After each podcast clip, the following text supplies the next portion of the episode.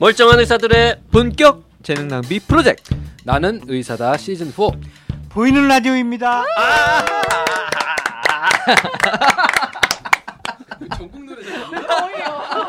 오늘 건강에 대해 물어봐 주세요. 건물주 진행하겠습니다. 청계 아니 정계순님이 잘안 보여요. 네 안녕하세요. 시즌 1부터 정주행하는데 제가 삼공주 직장맘이라 짬짬이 듣지만 아직 시즌 3까지밖에 못 들었습니다. 4년 전 거만 듣고 있으니까 너무 처지는 기분이라서 안 듣겠다 싶어서 요즘은 최신 에피소드 듣기와 정주행을 병행하고 있습니다. 훌륭하십니다. 네. 예, 공부 진도가 네. 뒤쳐서 똑같이 해야 됩니다. 아. 현재 진도 쫓아가면서 예, 빠진 거 채우기. 질문을 두 개 올려주셨습니다. 1번 저는 알러지 비염 35년 품고 있는 40대 후반 여성입니다. 환절기만 되면 잠시 동면하고 싶을 아. 정도입니다. 얼마나 힘드십니까? 요즘은 알러지 약 지르텍을 하루 하나씩 먹으며 증상 완화시키고 있는데요. 요즘 혓바늘이랑 구내염이 계속 발생하고 아주 골마서 혀가 푹 패일 때까지 가면 보름쯤 더 아파야 낫고 있어서 뭐 힘듭니다. 혹시 알러지 약 때문에 면역이 저하되어서 이럴 수도 있는 겁니까? 아니요. 아니에요? 아, 예. 그럼 그 뒤에 그럼 질문은- 뒤에는 안 읽어도 되는 거네요. 그렇 만약 그렇다면 비염과 구내염 중 하나를 선택하고 하나는 포기해야 되는 건가요? 포기하지 않으셔도 됩니다. 둘 다 해결할 수 있습니까? 아 구내염이 힘들어요. 네. 아. 음. 두 번째 질문. 저는 손톱 가꾸는 걸 무지무지 좋아하는데 손톱이 얇고 말랑말랑해서 매니큐어가 잘 떨어져 나가기 때문에 젤 네일을 애용합니다. 그런데 젤 네일 하고 나면 꼭 손톱 박리 현상이 생겨서 그 또한 골치 아픕니다. 전에는 손톱 무좀인가 해서 손톱에 무좀약을 발랐는데요. 무좀은 아닌 것 같아서 무좀약을 안 발랐더니 낫지 않고 점점 심해지는 기분입니다. 저 같은 사람은 젤 네일도 아예 하지 말아야 할까요? 아니면 며칠만 하고 얼른 벗겨내야 할까요? 음, 이거는 이 피부과 질문. 어, 피부과 피부과. 일단 해결해 드릴 수 있는 첫 번째 질문부터 조금 더 얘기를 해 주시죠. 오. 제가 또 네일 아트를 좀 하거든요.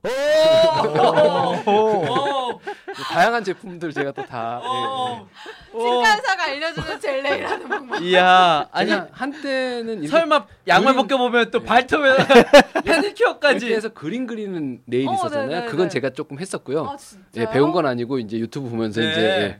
그리고 요즘 젤 네일이나 뭐 이렇게 여러 가지 종류의 네일 제품들은 다양한 거를 구매해서 테스트 해보고 있습니다. 정말, 정말- 상상하지 못했다. 어, 알면 알수록 신기한 아저씨예요. 야. 제가 십자수만 안 해봤고요. 웬만한 건 다 했어요.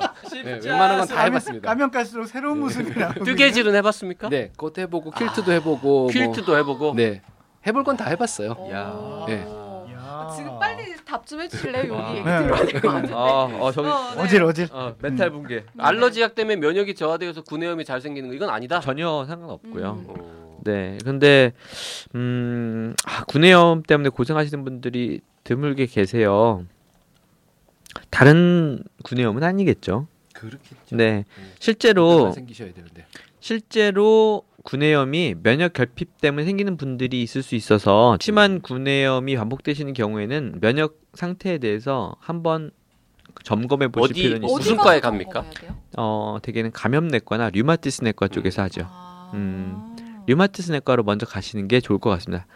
네. 예. 혹시나 다른 뭔가 알러지 비염과 무관한 다른 네. 종류의 병이 있을 가능성 때문에 지금 맞습니다. 이제? 베체 베체트 병이라든지 이런 게 있는 경우에는 면역 치료를 하시면 구내염도 같이 호전이 되거든요. 구내염 관련돼서는 1단계로 기본적으로 뭐 바이러스성이나 이런 걸로 해서 이 병소가 생긴 후에 세균 감염되면서 대부분 다 음. 많이 아파지시는 경우가 많거든요. 네. 그러니까 사실 1번은 깨끗하게 잘 닦으시면 예, 세균 감염 확률이 좀 줄어들고요. 그다음에 약 중에 그 병소 자체를 이렇게 좀 덮는 약들이 있는데 요즘 나오는 약은 그 오라메디 이런 거는 그냥 피게만 해주는 거고요. 거기에 약간의 항생제하고 소염제가 섞여 있는 약들이 있거든요. 입안에 붙는 거.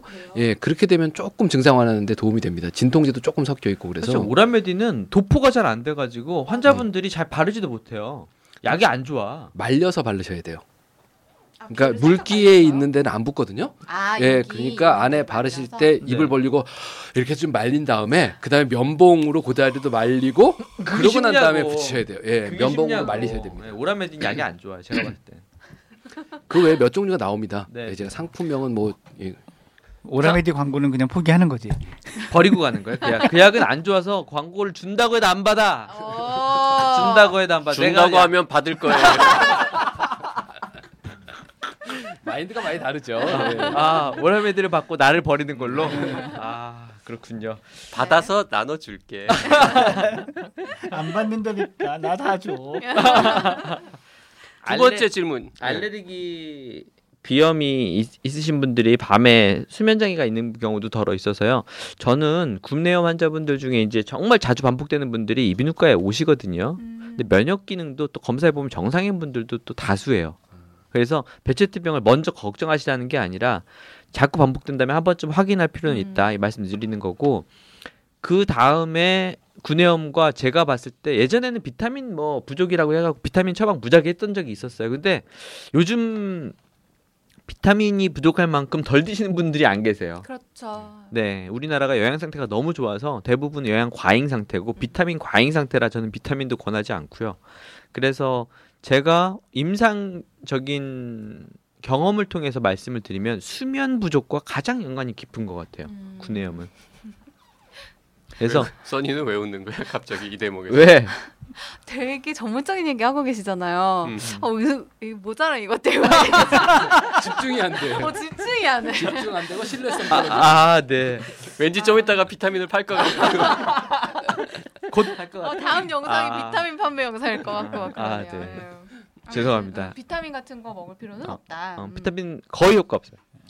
자, 그리고 끝인가요? 그래서 빨리 빨리 마무리해 주세요. 우리 내일 최소- 아트 들어야 되니까. 네, 최소 음. 7시간의 이상의 수면은 유지하시면서 경과를 보자 이런 말씀을 드리고 싶습니다. 자, 네. 이제 패스. 기다리던 아, 네일 아트. 아 내일은요. 아이고. 지금 이제 문제는 사실 젤 네일이거든요. 네. 근데 요즘 유행하고 있는 젤 네일은 이쁘던데. 어, 네. 근데 이제 두께가 제법 두껍고 그다음에 두꺼워야 예, 되겠구나. 이게 넣고 굽는데요. 그 굽는 게 이제 적당한 파장인 보통 파란색 파장으로 레진이라는 이 합성 수지를 굳히는 방식이에요. 예, 근데 그 방식에서 손톱의 큐티클층이 녹으면서 같이 붙어요. 아. 그러니까 일반 매니큐어는 위에다 도포라는 페인트를 발랐으면 음. 페인트만 닦으면 되거든요. 네. 그거는 그래서- 한 살이 되는 거군요. 네, 그래서 보호층이 큐티클이 남아 있는 채로 위에 붙는 건데 젤네일은 큐티클을 녹이면서 같이 물고 붙어서 정말 딱딱하게 붙어서 이거를 떼어내려면 갈아내야 돼요. 어. 예, 그러니까 사실 이걸 떨어뜨리려면 기본적으로는 큐티클 층을 물고 떨어지는 거니까 손톱에 안 좋아요 많이. 예, 그래서 제일 좋은 건 이게 다 자라서 없어져서 탈락될 때까지 겉에서 잘라가면서 데리고 살아야 되는데 그렇게 못 한단 말이죠. 왜냐하면 반은 젤레일이 있고 반은 허연 손톱이 올라오니까 안 예쁘고. 중간 시간에 또 띄어내고 새걸 붙이고 하는데 그 과정 중에서 계속 보호층이 탈락되는 거기 때문에 사실 건강상으로는 그렇게 썩 좋은 건 아닌 것 같아요. 예. 음. 근데 이게 왜 이 얘기를 제가 아냐면 어 제가 겪어봐서도 알지만 아니, 그러니까 해본 건 아니지만 이제 어 뭐가 나오면 유튜브에서 온갖 것들을 다 찾아보거든요. 이건 도대체 어떻게 하는 거고 원리가 어쩌고 이런 걸 찾아보는데 어. 이게 뭐하고 비슷하냐면 치과에서 하는 라미네이트하고 되게 과정이 비슷해요. 아. 예, 치아의 겉표면을 살짝 깎고 그 위에다가 예, 이걸 딱 붙이는 게 거의 젤레일과 비슷한 거거든요. 아까 뭐 성분도 레진 네, 레진으로 접착을 하고요. 레진. 네, 음. 거의 비슷합니다. 예. 일단 손톱 걱정되시면 이게 무좀인지 아닌지는 피부과 가서 보셔야 어. 확실하게 음, 진단을 받으시는 게 좋을 것 무좀하고. 습진이 일반 의사들이 제일 헷갈리는 병변이에요. 저희 그러니까- 집사람이 최근에 그것 때문에 피부과에 갔다 왔어요. 어. 그 젤레일 때문에 갔다 온 게 아니고 엄지 손톱인가 검지 손톱에 하얀 줄이가 있어요. 이렇게 줄, 일자로, 줄, 줄. 예, 아, 네. 일자로 줄이 쫙 가 있는데 네, 네, 네. 그걸 네이버에서 찾으면 죽을지도 모른다 뭐 이런 것도 나와요. 여기 줄, 예, 손톱에 줄. 가면, 예. 그래서 이제 갔는데 그 줄이 몸을 몸속으로 타고 쫙 이렇게 그 피부과 선생님이 너무나도 쿨하게 그 자리에 손톱 만드는 세포가 죽은 거다. 아. 그러니까 예 그렇다 그래서 그러면 다음에 이거 자르고 나면 괜찮아지 아니요. 영구히 평생? 죽은 거예요? 그래서 계속 그렇게 줄이 나온대요. 그래서 음. 그럼 이러고 살아야 돼요? 네. 그래서 안녕히 계세요. 그리고 나왔대요. 어. 예. 아, 줄가는 게 원인을 알았지만 되게 슬픈 예. 결말이네요. 그럼 난 이러고 살아야 돼. 그랬더니 네. 네. 그랬더니 가라고. 아, 가로 아니 줄이 아니라 세로 줄이라는 네, 거죠. 세로. 그러면. 예. 아, 아니 젤레일 하시면 되잖아요. 근데 직업이 치과 의사니까 아. 손톱에는 뭘 못 붙이거든요. 아. 예. 승윤 승주맘님이 보내신 다음 질문 가겠습니다. 안녕하세요. 작년에 중2 딸아이의 스위퍼 관련 질문으로 방송에 질문 보냈는데 답을 해주셨던 적이 있습니다. 올해 바로 그 딸이 중3인데 또 이놈 관련해서 질문이 있습니다. 평상시에도 자주 입을 벌리고 있고 잘 때도 항상 입을 벌리고 자서 뇌에 산소 공급이나 얼굴 변형이 걱정돼 대학병원 이비인후과에 6개월 넘게 정기적으로 다녔습니다. 그 결과 선생님께서 입 벌리는 게 비염이나 코 쪽 문제는 전혀 아니라고 말씀하셨어요. 현재 부정교합 과 무턱 때문에 치아 교정 중인데 치과쌤께서 이 아이가 턱 관절이 약한 것 같다고 하십니다. 진료 시 입을 벌리고 있어야 하는데 보통 사람들이 1분 이상 자기 의지로 벌리고 있다면 우리 아이는 스스로 벌리고 있는 게 30초도 안 되고 자꾸 힘을 잃고 입을 닫으려고 한다고 하시면서 턱 관절이 약한 것 같다고 하시네요. 그러다 보니 구강 호흡이 턱 때문인 것 같다는 생각이 드는데요. 무턱이라 그런 건지 아니면 구강 호흡 때문에 입을 벌리고 살아서 턱이 제대로 못 자라는 건지 어쨌든 저는 우리 아이의 구강 호흡을 고쳐주고 싶습니다. 잠을 충분히 자도 아침에 늘 좀비처럼 일어나고요. 오전 내내 몸이 무거워 보이는 게 구강호흡 때문인 것 같습니다. 시중에 파는 밴드 등 몇 가지를 입 다물고 자게 하는 물건들을 사서 써봤는데 제대로 작용하는 게 없습니다. 테이프를 붙여놔도 입이 문제가 아니라 결국 턱이 떨어지니 소용이 없더라고요. 코 호흡에는 문제가 없다는 진단을 받았으니 적어도 잘 때만이라도 구강 호흡을 못하게 해주고 싶은데요. 병원에 가면 어떤 특별한 장치나 방법이 있을까요? 절실합니다. 조언 부탁드려요. 라고 하셨고요. 나의사 crew님들 모두 존경하지만 그중 써니 also 깜신의 오랜 팬으로 항상 애청하고 있고 유튜브로 얼굴까지 익히게 되어 더 친근해진 나의사를 항상 응원합니다. 하트. 감사합니다. 이렇게 쪽좀 이렇게 쪽 있네. 네. 아, 자꾸 그러지 마. 아까도 이렇게 갈라가지고 우리가 손해봤잖아.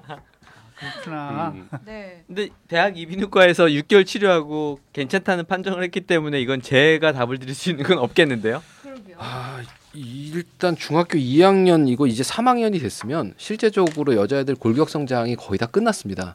그럼 결국은 위턱과 아래턱의 크기나 뭐 비율 뭐 이런 것들이 이제 멈춘 거거든요. 그럼 결국은 지금 현재 골격 구조를 가지고 살 수밖에 없는 상태고 만약에 이걸 개선하려고 그러면 수술을 해야 되는 거죠. 예. 그 지금 같은 경우에 얼굴 모양을 봐야 되겠지만 이제 어 무턱이다 부정교합과 무턱이란 얘기는 얼굴 모양으로 봤을 때는 아래 턱이 뒤로 좀 들어가 있고 밑에 부분 얼굴이 조금 길고 그럼 결국 우리가 뭐하고 비슷하냐면 어그 집에 있는 이렇게 가위 가 이렇게 벌어진 것 같은 형태로 위턱 아래턱이 있는 거거든요. 그럼 이제 여기서부터 여기까지 길이가 길고 앞니가 잘 안 닿고 이러면 어쩔 수 없이 입이 벌어지는 형태를 가지고 있어요. 그래서 이제 이거를 수술적인 방법으로 통해서 정 이렇게 생긴 거를 요렇게 예, 턱뼈가 아. 예, 나란히 배열되게 고쳐주는 방법이 이제 수술적인 방법일 거고 또 다른 거 하나는 지금 교정 중이라고 하셨는데 만약에 이제 교정이라고 그러면 어, 위에 앞니를 좀 뒤로 집어넣어주면 사실은 앞니가 이렇게 벌어져 있었는데 이렇게 뒤로 보내면 좀 다치거든요. 어. 그러면서 입이 좀 들어가니까 살이 좀 여유가 생기면 좀 다물어질 수도 있을 거고 이제 어느 방향으로 치료를 받으시는지는 몰라도 어쨌건 간에 그런 시도를 교정 치료 중에 하고는 있겠죠. 예. 여기 적으신 것 중에서 조금 이상한 건 턱 관절이 약하다라고 하는 거는 사실은 어 적절한 용어는 아닌 것 같아요. 왜냐하면 턱 관절이 약하다고 입을 오래 못 벌리고 있을 일은 없거든요. 그게 약한 게 아니고 예 벌리고 있을 때 좀 아프다. 그 얘기는 턱 관절이 정상이 아니다지 약한 건 아닌 것 같고 그리고 어 구강 호흡을 고쳐주고 싶다고 그러셨는데 사실 이미 골격 형태가 완성된 후에는 골격 때문에 생긴 문제라면 고치기 어려우세요. 예, 여기 나와 있는 보조 장치들이 이렇게 머리에 달린 띠가 있어요. 그래갖고 이렇게 음. 생긴 띠를 이렇게 이렇게 잡고 있는 게 있거든요. 네네네. 본것 같아요. 본 예, 것 그. 인터넷에서 파는데, 예, 뭐 그것도 어렸을 때 습관 교정하는데 도움이 될지 모르겠지만 지금 일단 골격은 안 바뀔 거고 네.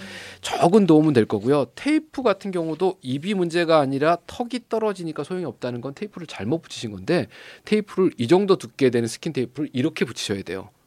뭐 요만큼을 붙이거나 이렇게 붙이는 게 아니고 예, 여기를 이렇게 완전히 막아서 이, 이게 안 움직일 정도로 두꺼운 테이프를 붙이셔야 되는데 그 테이핑을 만약에 하셔서 습관을 고치려면 잘 때가 아니고 낮에 써야 됩니다. 왜냐하면 아. 본인이 의지가 있을 때 입을 다물는 습관, 코로 숨쉬는 습관이 어, 돼야 무의식일 때 그게 어느 정도라도 따라오기 때문에 보통 애가 잘 때 입 벌리고 자요.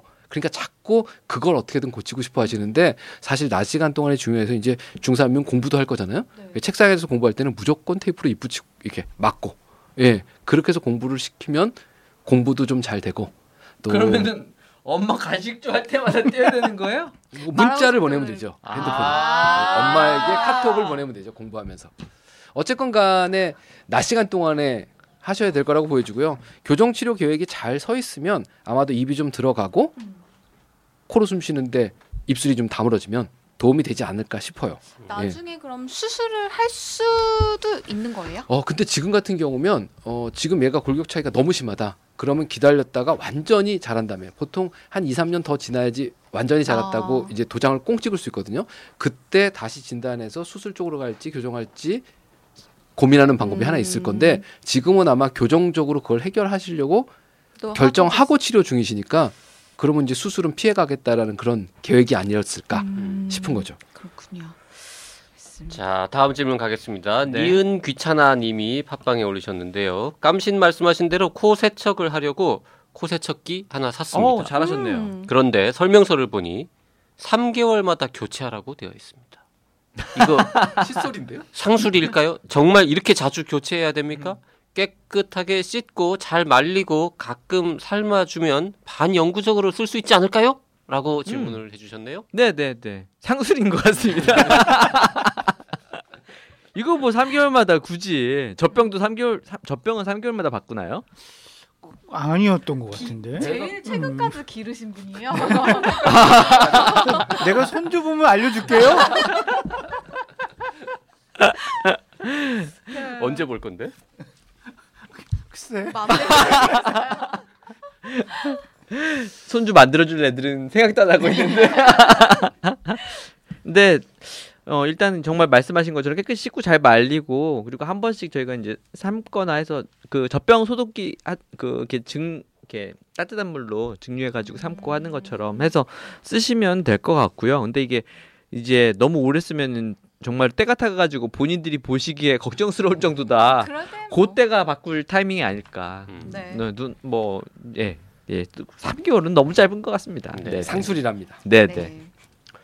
하나 더 하죠. 돈페즈 077 하나님이 팟빵에 올리신 질문인데요. 하, 정말 안타깝습니다. 여기에 써도 되는 건지 역주행하다가 중독 관련 방송을 듣고 글을 올립니다. 저는 40대 후반 남자인데요. 알코올 중독이 심합니다. 갈수록 더하네요. 그놈의 술 한 잔 들어가면 가족도 일도 다 잊고 일주일 정도 밤낮 없이 술만 찾습니다. 제 주변 사람들도 이런 저의 증상을 알아서 저랑은 술자리를 같이 하려 하지 않습니다.